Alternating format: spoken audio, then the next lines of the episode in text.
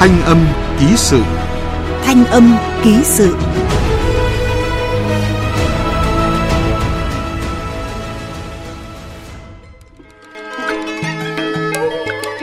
Quý vị và các bạn thân mến, Hát chầu văn là loại hình nghệ thuật diễn sướng truyền thống đặc sắc của dân tộc gắn liền với sinh hoạt tín ngưỡng, tâm linh, đặc biệt là tín ngưỡng thờ mẫu. Trải qua hàng trăm năm với bao biến cố thăng trầm, có những lúc tưởng chừng đã mai một, nhưng hiện nay nghệ thuật hát văn, chầu văn với những giá trị đặc sắc riêng có đã được khôi phục, bảo tồn và phát triển. Chầu văn quen mà lạ Quen là bởi âm nhạc và ca từ của Chầu Văn là cả một kho tàng tư liệu về lịch sử, văn hóa xã hội, vốn đã rất gần gũi với con người Việt Nam. Còn lạ là vì sao? Mời các bạn cùng tìm hiểu trong chương trình Thanh âm ký sự hôm nay với chủ đề Ngây ngất điệu Chầu Văn.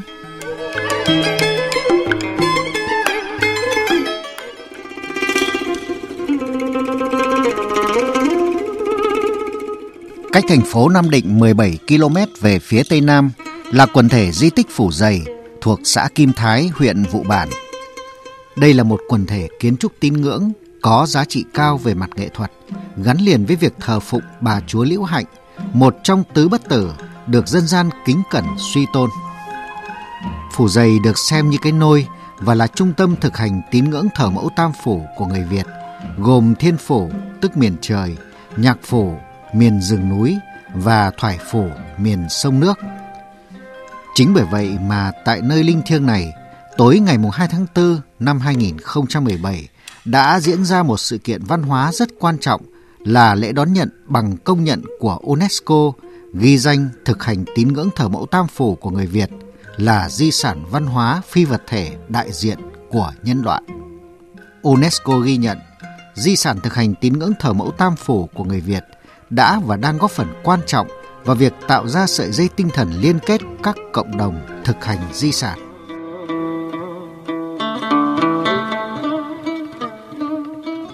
Một nghi lễ rất quan trọng không thể thiếu và gắn liền với tín ngưỡng thờ mẫu là nghi lễ chầu văn, còn gọi là hát văn hầu đồng. Nghi lễ do cộng đồng sáng tạo và được thực hành trình diễn trong không gian thiêng tại các di tích Nhà nghiên cứu âm nhạc Nguyễn Quang Long, Phó Giám đốc Trung tâm Nghiên cứu âm nhạc dân tộc thuộc Viện Nghiên cứu Bảo tồn và Phát huy Văn hóa Dân tộc, nhiều năm say mê với hát văn nói riêng, âm nhạc dân gian nói chung cho rằng cái nghệ thuật hát văn nó nó có cái sức ảnh hưởng tới ờ, các cái nghệ thuật khác và nó có cái sức thu hút đối với công chúng. Nó là nhu cầu của công chúng. Ờ, thế nhưng mà khi mà muốn tìm hiểu một cách cụ thể hơn đầy đủ hơn thì chúng ta phải tìm về các cái không gian uh, mang tính thiêng gắn liền với cái môi trường để sinh ra cái nghệ thuật hát văn cũng như là cái nghi thức trình diễn trong hầu đồng hầu thánh uh, nằm trong cái hệ thống ờ, thờ đạo mẫu của chúng ta.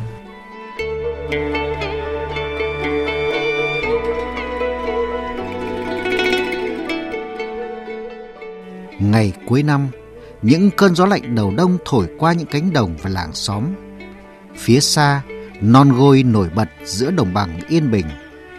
Tiếng đàn, tiếng phách, tiếng sáo réo rắt đã đưa chúng tôi đến phủ dày để tìm hiểu về nghệ thuật đặc sắc của hát trầu văn. Nơi đây có hơn 20 di tích gắn liền với cuộc đời Thánh Mẫu Liễu Hạnh trong lần Giáng sinh thứ hai ở cõi trần. Đây Vĩnh Khánh đây, sắc phong cho Liễu Hạnh mã vàng đấy. Bậc đế thích tiên đình, trời đất sinh ra núi sông. Đón chúng tôi nghệ nhân ưu tú Trần Thị Kim Huệ, thủ nhang phủ chính Tiên Hương, giới thiệu 15 đạo sắc phong thần cho Thánh mẫu Liễu Hạnh từ năm 1730 đời vua Vĩnh Khánh nhà Hậu Lê đến năm 1924 đời vua Khải Định nhà Nguyễn. Bên chén trà nóng xua đi cái lạnh, câu chuyện về nghi lễ hát văn chầu Thánh mẫu Liễu Hạnh được nghệ nhân ưu tú Trần Thị Kim Huệ kể cặn kẽ. Cái câu hát văn bắt đầu mà chùm khăn đỏ vào đầu là bao giờ người ta phải có cái câu đấy ví dụ an thái thôn quê đất phủ dày mẫu giáng sinh vào cửa họ lê cải trần. Cái an thái là cái quê hương mà nhưng về sau này là vua tự đức ấy, cấp sắc cho mẫu thì mới đổi tên. Từ an thái sang thành từ tiên hương là quê hương của tiên. Tiên hương có dụ đổi tên cho làng. Thôn quê trong phủ dày vân cát phải sử sách ai cũng ghi hết được. Thì cái tín ngưỡng hầu đồng này đấy là lưu danh các cái vị thánh. Kính nghĩ đến cái công lao của mẫu đã phò trợ cho các triều đình vua quan đi đánh giặc.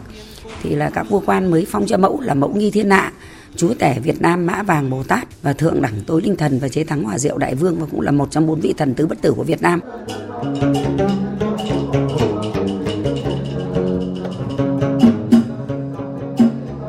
giáp bạc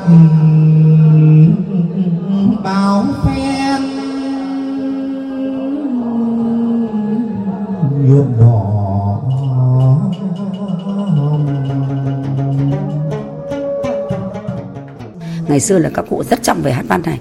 Hát phải thật chuẩn. Bất kể ai cũng phải hát thật chuẩn không được hát xuyên tạc nhất là những cái lời văn của mẫu.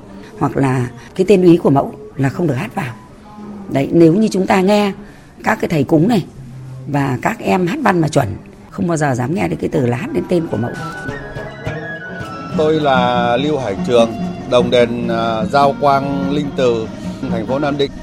Một người cung văn hát thì nó phải trang nghiêm.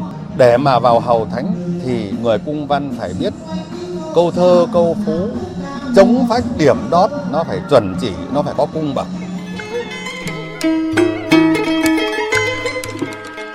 Trong dòng chảy lịch sử nghệ thuật dân gian của Việt Nam, đến nay không tài liệu nào xác định được cụ thể thời điểm nghệ thuật hát chầu văn ra đời. Nhưng theo truyền thuyết thì từ tục thờ thánh mẫu, các thầy cúng đã sáng tạo những bài cúng của mình thành hát cung văn và sau này được gọi là hát chầu thánh bởi xuất phát từ nghi lễ hát thờ Đức Thánh Trần. Theo dân gian, nhân dân ta tôn thờ anh hùng dân tộc Trần Hưng Đạo sinh năm 1228, mất năm 1300. Ông có công đánh giặc giữ nước và mang lại cuộc sống hưng thịnh cho nước cho dân. Vào thế kỷ 18 trong cuốn Kiến văn tiểu lục ghi lại những nghiên cứu về địa lý, âm nhạc, phong tục, về Phật giáo và đạo giáo thời Đại Việt. Nhà bác học Lê Quý Đôn viết, thời Trần có lối hát trước mặt đế vương được gọi là hát trầu. Như vậy có thể nói hát trầu văn ra đời cùng với nghi lễ múa hát gắn liền với nghi thức hầu đồng của tín ngưỡng thờ mẫu tứ phủ và tín ngưỡng thờ Đức Thánh Vương Trần Hưng Đạo suy tôn người thật, việc thật, những người có công đức với nước, với dân. Nghi lễ chầu văn, hát văn có sự kết hợp chặt chẽ của các thành phần là thanh đồng, tức người hầu thánh, cung văn, tức người hát các bài văn, nhạc công, tức người chơi nhạc, phối hợp với các điệu múa của thanh đồng và lời hát của cung văn, người hầu dân giúp việc thanh đồng và các con nhang đệ tử. Các cung văn dùng giọng hát của mình theo các lề lối riêng để diễn đạt ý nghĩa các câu văn dâng lên các vị thánh. Hầu hết các giá văn cổ của nghệ thuật hát trầu văn được lưu truyền trong dân gian đều ở thể thơ lục bát, song thất lục bát, thất ngôn, bốn chữ, với lời hát xúc tích trang nghiêm. Nhà nghiên cứu âm nhạc Nguyễn Quang Long cho rằng điều đặc biệt và tạo ra sự cuốn hút từ nội dung những bản văn là hệ thống ca từ hấp dẫn và gần gũi. Cái phần lời nó rất là hấp dẫn, nó nói lên những câu chuyện, nó nói lên những cái rất là thiết thực trong quan niệm sống, trong ờ, lao động sản xuất, trong đấu tranh bảo vệ tổ quốc, trong ờ, mối quan hệ giữa con người với con người. Thế nên là nó gần gũi khi mà nó cứ vang ra. Trong cuốn Lên Đồng, hành trình của thần linh và thân phận của cố giáo sư Ngô Đức Thịnh, người dành rất nhiều năm để tìm hiểu và nghiên cứu về đạo mẫu và nghi thức chầu văn, viết. Bên cạnh các nội dung chính phản ánh về các vị thánh của đạo mẫu tứ phủ, thì còn nhiều địa danh, nhiều sự kiện lịch sử mà sau này người đời gắn với các vị thánh, lịch sử hóa. Nhiều sinh hoạt văn hóa xã hội cũng được mô tả khá sinh động. Như vậy, qua nội dung các bài văn trầu, chúng ta thấy được bức tranh lịch sử, xã hội và văn hóa của đất nước từ thế kỷ 17, 18 đến nay.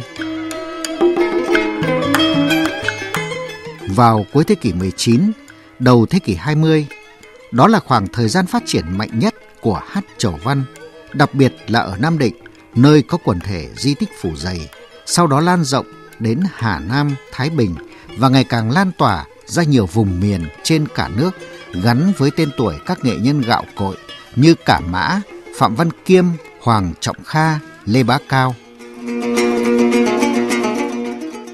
Hà Nội những năm đầu thế kỷ 20 Nghệ nhân Hoàng Trọng Kha được sinh ra và lớn lên tại Hà Nội. Vốn sẵn có tư chất thông minh nhanh nhạy, ngay khi lên 10, cậu bé Kha đã được cha dạy chữ nho và những ngón đàn nguyệt. Thế nhưng cũng phải đến năm 15 tuổi, ông mới được cha dạy cho hát chầu văn.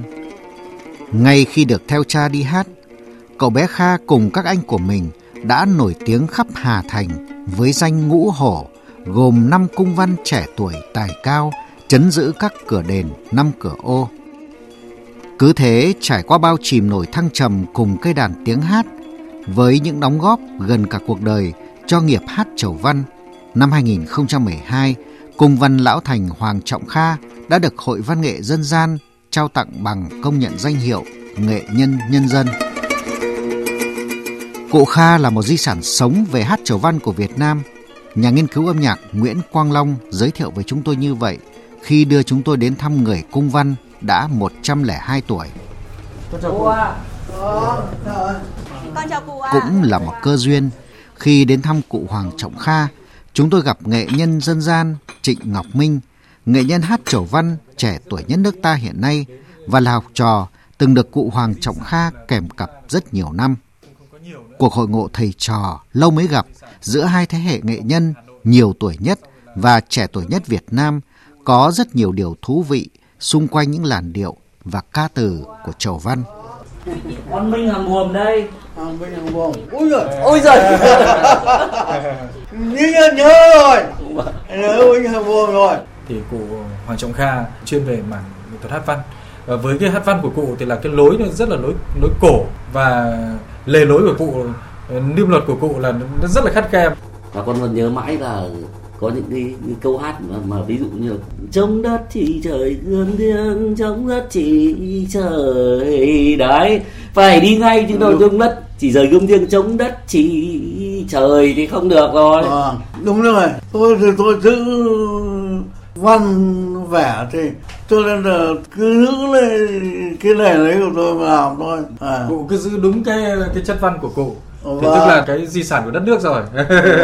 Vâng. À, con nhớ một cái câu, câu này một cái cụ hát mà cung quang ngàn phất phơ bóng thọ cung quang hàn phất phơ bóng thọ thì dưới, dưới trần gian. Không ai tỏ. hồng hách bấy lâu. Những ngày cuối năm Hà Nội rét đậm nhưng cụ Kha làm không gian bừng lên với ngón đàn nguyệt điêu luyện đã gắn bó cả đời người. Lần giờ từng trang giấy gió đã ngả vàng, dù mắt đã mờ, cụ Kha vẫn đọc và giải thích từng câu văn viết bằng chữ Hán nôm mà cụ đã ghi chép lại và lưu giữ suốt mấy chục năm như báu vật. Chấp chỉ đây bản văn mẫu. Văn văn mẫu tôi rồi đi. Chấp chỉ chỉ, chỉ đây. Vâng. Xe gai việc thường. Cụ vẫn nhớ chữ, vẫn sửa lại. Rất là tuyệt vời thông qua những cuốn sách như thế này để chúng ta thấy rằng là nghệ thuật hát văn liên quan đến cái đời sống uh, tín ngưỡng của người Việt của chúng ta là đã có uh, cái lịch sử truyền thống từ lâu đời. Ờ, sau một cái thời gian dài và chúng ta không quan tâm những cái giá trị truyền thống như thế này nó cứ mai một dần nhang rừng một xiển trong điểm ba hồi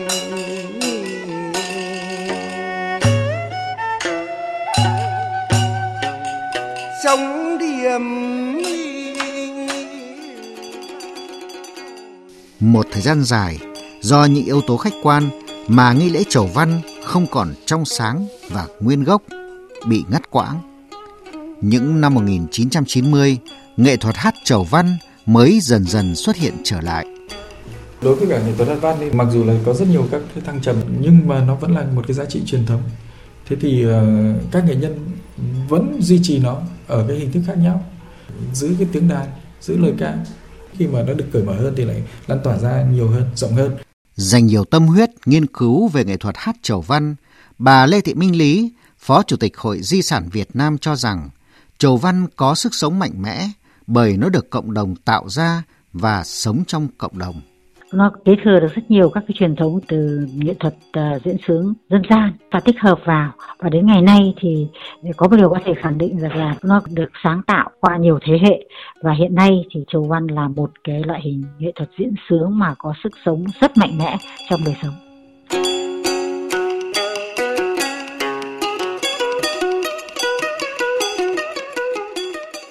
Không phải ngẫu nhiên mà nhiều nhà nghiên cứu âm nhạc dân tộc đã nhận xét rằng Chầu văn là yếu tố quan trọng kích thích người lên đồng đạt được trạng thái thăng hoa, ngây ngất và không phải chỉ giới hạn những người trực tiếp thực hành nghi lễ. Đối với những người tham dự nghi lễ này cũng bị quấn vào trạng thái say. Theo nghệ nhân Hoàng Trọng Kha nhiều năm, được sự kèm cặp rất khắt khe và chuẩn chỉnh những lề lối chầu văn cổ, nghệ nhân dân gian Trịnh Ngọc Minh phân tích có thể khiến người nghe rơi vào trạng thái say là do nghệ thuật đảo phách độc đáo riêng có ở âm nhạc của Chầu Văn. Vốn chỉ có ba loại nhịp phách chính là nhịp một, nhịp đôi và nhịp ba. Thế nhưng khi biểu diễn, người cung văn giỏi am tường lề lối sẽ đoán được trạng thái tâm lý của người ngồi đồng mà sóc phách, đảo phách. Nếu đặc trưng của nhịp một là gây sự chú ý và lôi cuốn người nghe hòa theo tiết tấu thì sự đảo phách bất ngờ của cung văn đã tạo cho người nghe một sự hững hụt về cảm xúc. Chính sự hững hụt ma quái này đã khiến những người tham gia nghi thức chầu văn rơi vào trạng thái say. Từ xa xưa, các cụ đã đưa đưa cái nhịp một là cái nhịp nòng cốt của hát chầu văn cho nên là từ nhịp 1 mà uyển chuyển sang nhịp 2, uyển chuyển sang nhịp 3 rồi uyển chuyển sang nhịp 44 cũng vẫn được. Trong bối cảnh mà chúng ta đi vào trong ờ, đình đền chùa này, cộng thêm những cái nhịp của hát văn nó vô cùng uyển chuyển thì đương nhiên là mình sẽ rơi vào một cái thế giới khác nữa. Nghệ An nghe nước danh ông mười đai vàng ông khoác áo hoàng mà đồng thiên giá ngự đồng với tiết tấu nhịp một uyển chuyển linh hoạt và đặc trưng âm nhạc luôn mở không đóng nên chầu văn không chỉ dừng lại ở bốn tiết tấu là dọc, cờn, xá và một hệ thống phụ là những câu ngâm ngợi. Trong quá trình phát triển, chầu văn ít nhiều cũng có sự giao thoa với các loại hình âm nhạc dân tộc khác như trèo, cải lương, ca trù mà theo cách nói của cố giáo sư Ngô Đức Thịnh trong những nghiên cứu của mình về chầu văn thì đó chính là hiện tượng chầu văn hóa. Còn với nhà nghiên cứu âm nhạc Nguyễn Quang Long thì đó là một bức tranh đa dạng của sắc màu âm thanh, trong đó tích hợp nhiều bản sắc âm nhạc của các vùng miền. Trong cái âm nhạc cũng như là ca từ thì nó nó tạo ra một cái mối thống nhất tổng thể và rất là đa dạng mang đặc trưng của người Việt. Đó là những vị thánh hiền là những người ở khắp mọi nơi trên ờ, ờ, đất nước Việt Nam của chúng ta đều được đưa vào và được tôn vinh trong cái nghệ thuật này. Từ miền xuôi cho đến miền ngược. Các cái điệu xá thì thường thường là gắn liền với các bản văn ờ, của các vị thánh miền núi như vậy. Thì chúng ta sẽ thấy được một cái bức tranh âm nhạc tổng thể gắn liền với yếu tố tâm linh.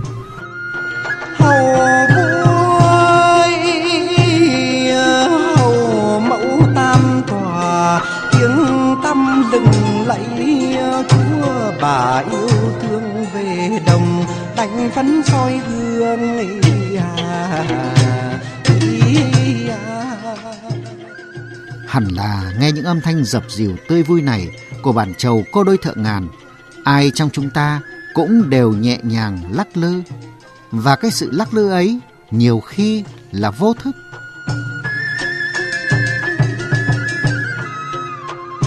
Bản trầu cô đôi thợ ngàn cùng hai bản cô bơ và ông Hoàng Mười đã được nhà hát trèo Việt Nam chắt lọc thành tiết mục ba giá trầu đồng, tham gia liên hoan sân khấu khối các nước nói tiếng Pháp tại Cộng hòa Pháp năm 1993 đã gây sự bất ngờ và sửng sốt. Đây là lần đầu tiên Chầu Văn được giới thiệu đến bạn bè thế giới và sự kiện này cũng là một bước ngoặt không nhỏ đối với hát Chầu Văn. Cái lúc mà các nghệ sĩ nhà hát trèo Việt Nam chọn ba giá đồng, cái thời điểm quan trọng để cái nghệ thuật hát văn này nó được mọi người chú ý nhiều hơn trên cái sân khấu và nó bóc tách ra khỏi cái không gian gắn liền với cả tâm linh ấy.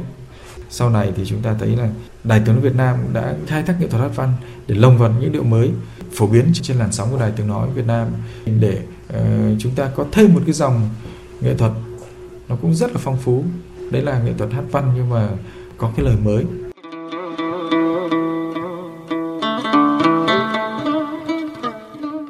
Nghệ thuật vị nhân sinh Các loại hình nghệ thuật đều được sinh ra từ cuộc sống và cũng vì cuộc sống của người dân mà tồn tại và phát triển. Chầu văn cũng vậy, tách khỏi không gian diễn sướng linh thiêng và nghi thức hầu đồng. Chầu văn được khoác lên mình tấm áo mới, mang hơi thở của cuộc sống đương đại. Với nhiều hình thức sân khấu hóa, ca từ gần gũi với cuộc sống, chầu văn vốn đã hấp dẫn thì nay lại càng lôi cuốn say lòng người. Xin trân trọng kính chào quý vị khán giả.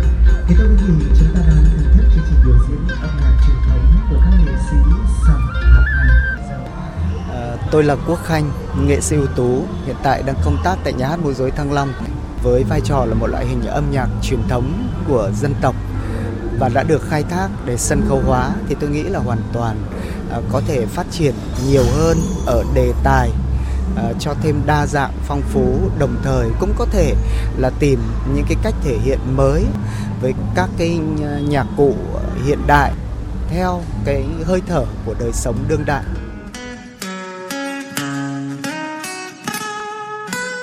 Trong xu hướng phát triển nghệ thuật đương đại, khai thác chất liệu âm nhạc dân gian, đã có những tác phẩm tạo dấu ấn cho một loại hình âm nhạc mới mang đậm bản sắc Việt, đó là sầm kết hợp với nhạc điện tử EDM của ca sĩ Hà Mio hay nghệ thuật cải lương kết hợp với rap của nghệ sĩ nhân dân Bạch Tuyết và ca sĩ Hoàng Dũng.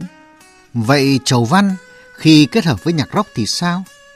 Khán giả, đặc biệt là khán giả trẻ, thế hệ sẽ tiếp tục bảo tồn và phát triển di sản. Họ đón nhận sự kết hợp này như thế nào? Em không nghĩ là có sự kết hợp giữa rock và trầu văn thì nó khiến em ờ, bất ngờ và rất thích thú. Không không thể nghĩ được là khi mà ngũ cung chơi bản rock cô đôi thượng ngàn thì có thể nâng cái cảm xúc nó lên nhiều như thế. Các bạn ấy dùng những chất liệu cổ truyền lại được tiếp cận nhiều hơn giới trẻ. Đấy là cái cái điều mà em rất là trân trọng của ngũ cung. Họ làm mới văn hóa truyền thống của mình và nó tiếp cận được đến với em và em rất là thích nó vậy là bên cạnh nhiều người nhiều nghệ nhân vẫn đau đáu gìn giữ hát văn theo truyền thống thì nghệ thuật này cũng đang có thêm những biên tấu thú vị. Phải chăng đấy cũng là sự sáng tạo làm đa dạng hơn hát văn?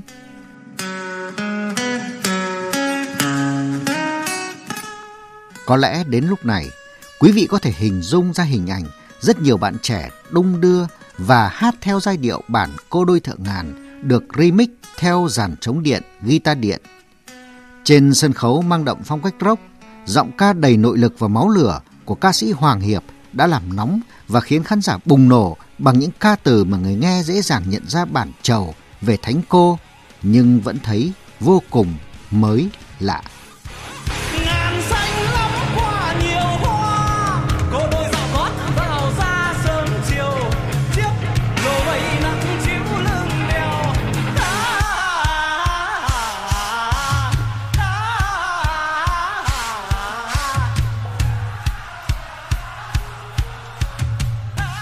Là bùi thanh hà là quản lý của ban nhạc vũ cung cái tính gốc trong cái bản chầu văn này là nó có. Cái thứ hai nữa là cái lời ca từ của cái cô đôi thường ngàn nó rất là đẹp. Và chúng tôi bắt tay vào làm. À, và trình diễn và rất may là được à, công chúng đón nhận cũng khá là thành công. Đến bây giờ người ta nghĩ đến vũ cung là không chỉ là có những cái tác phẩm khác mà còn có một cái tác phẩm là liên quan đến cô đôi thượng ngàn và được rock quá. Ngọc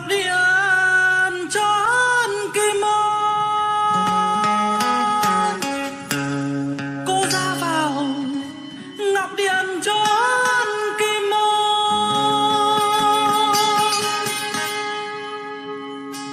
danh thơm ngoài có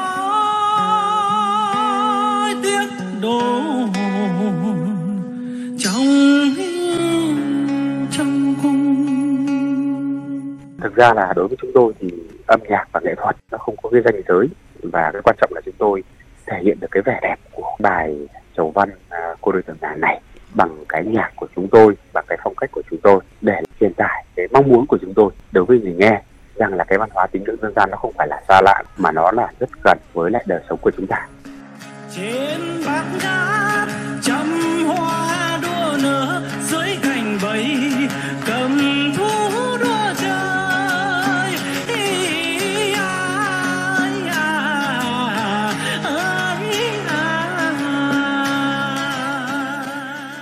từ cái nghệ thuật chầu văn ấy mà có cảm hứng để tạo ra một cái hình thức nghệ thuật nào đó thì đấy chính là các bạn trẻ đã thẩm thấu được cái giá trị từ cái nghệ thuật trình diễn dân gian mà kết hợp với cái nghệ thuật đương đại để tạo ra những cái giá trị mới trong đời sống. Vậy thì tại sao chúng ta lại không khuyến khích?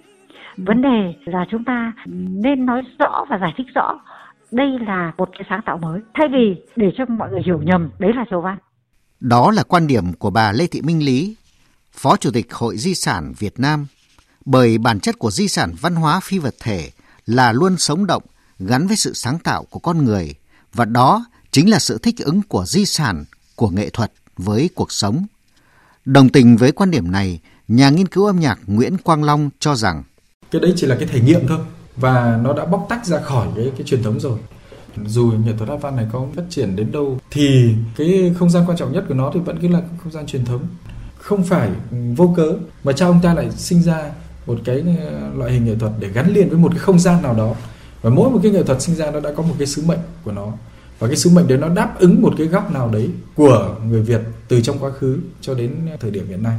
Sự sáng tạo nghệ thuật cần có sự ứng xử tôn trọng với những giá trị gốc. Nếu sự sáng tạo nghệ thuật đương đại trên chất liệu nghệ thuật dân gian không được sử dụng phù hợp, đúng mức, thì sẽ làm mất dần đi chính giá trị truyền thống. Đó cũng là chăn trở lâu nay của bà Lê Thị Minh Lý.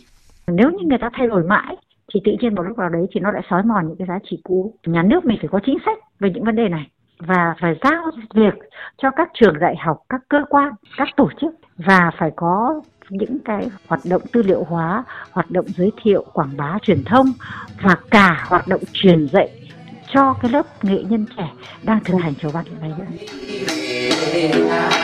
bây giờ nhá vừa hỏi qua lý thuyết một tí nhá tôi xem là ai nhớ cái ý nghĩa của những cái câu hát này đây là ca ngợi cảnh đẹp núi rừng Việt Nam và trong đó đây là ca ngợi bà chúa thượng ngàn ở trên rừng núi cái bản văn chúng ta vừa mới hát Nằm sâu trong con ngõ trên phố Hàng Buồm mang đậm nét đặc trưng của phố hàng Hà Nội. Ngõ nhỏ, phố nhỏ là căn nhà của nghệ nhân dân gian Trịnh Ngọc Minh, nơi mà mỗi tuần anh đều có lớp dạy học trò những lề lối cổ xưa của hát chầu văn.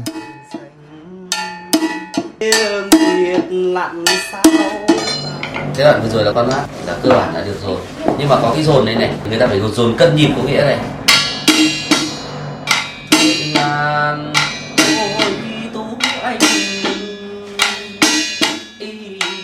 Từng được gặp nghệ nhân Trịnh Ngọc Minh với vai cậu trò nhỏ đến thăm nghệ nhân Hoàng Trọng Kha. Nghe anh hát một vài câu văn chứa bao tình cảm trân trọng, sự yêu kính đối với người thầy của mình. Và giờ được thấy anh kèm lại cho học trò những âm điệu, ngữ nghĩa của câu văn. Chúng tôi mới thấm để trở thành một cung văn mới gian nan làm sao. Tình yêu, đam mê và hơn cả là tâm huyết dành cho chầu văn. Anh đặt tất cả những điều đó vào mỗi lời ca, mỗi ngón đàn dạy lại cho học trò. tôi mong rằng là sẽ có nhiều người thầy tâm huyết như tôi nữa sẽ có nhiều người học sinh hơn nữa sẽ có nhiều tầng lớp xã hội hơn nữa để cùng chúng tôi giữ gìn phát huy và bảo tồn nghệ thuật văn hóa dân gian của dân tộc Việt Nam đó là nghệ thuật hát chầu văn Chia tay lớp học của nghệ nhân dân gian Trịnh Ngọc Minh khi phố Hàng Buồm đã sáng lên những ánh đèn lấp lánh. Khu phố này ngày cuối tuần là phố đi bộ, kết nối với không gian Hồ Hoàn Kiếm. Tôi chợt nhớ, tối nay ở sân khấu đỉnh Vua Lê, nhóm câu lạc bộ hát sẩm Hà Thành biểu diễn phục vụ công chúng sẽ có tiết mục hát chầu văn và cũng chợt nhớ tới câu nói của anh Nguyễn Quang Long rằng Ờ, nếu mà chúng ta đi bộ ở trên cái phố đi bộ, vô tình gặp một cái ờ, nhóm nghệ sĩ mà có biểu diễn ờ, hát văn, thì kể cả người nước ngoài cũng sẽ rất dễ, họ nhún nhảy theo từ cách nói vui của nhạc sĩ hạnh nhân, một trong những nhạc sĩ cũng rất là uy tín trong cái nghệ thuật âm nhạc dân tộc, là nó giống kiểu điệu disco nhưng mà ngược phách. Như vậy để chúng ta hình dung ra được là disco nó đã quyến rũ toàn cầu rồi, thì trong cái nghệ thuật hát văn của chúng ta, nó cũng có thể quyến rũ được bạn bè năm châu bốn biển là bởi vì cái tiết tấu nó hấp dẫn nó cuốn hút.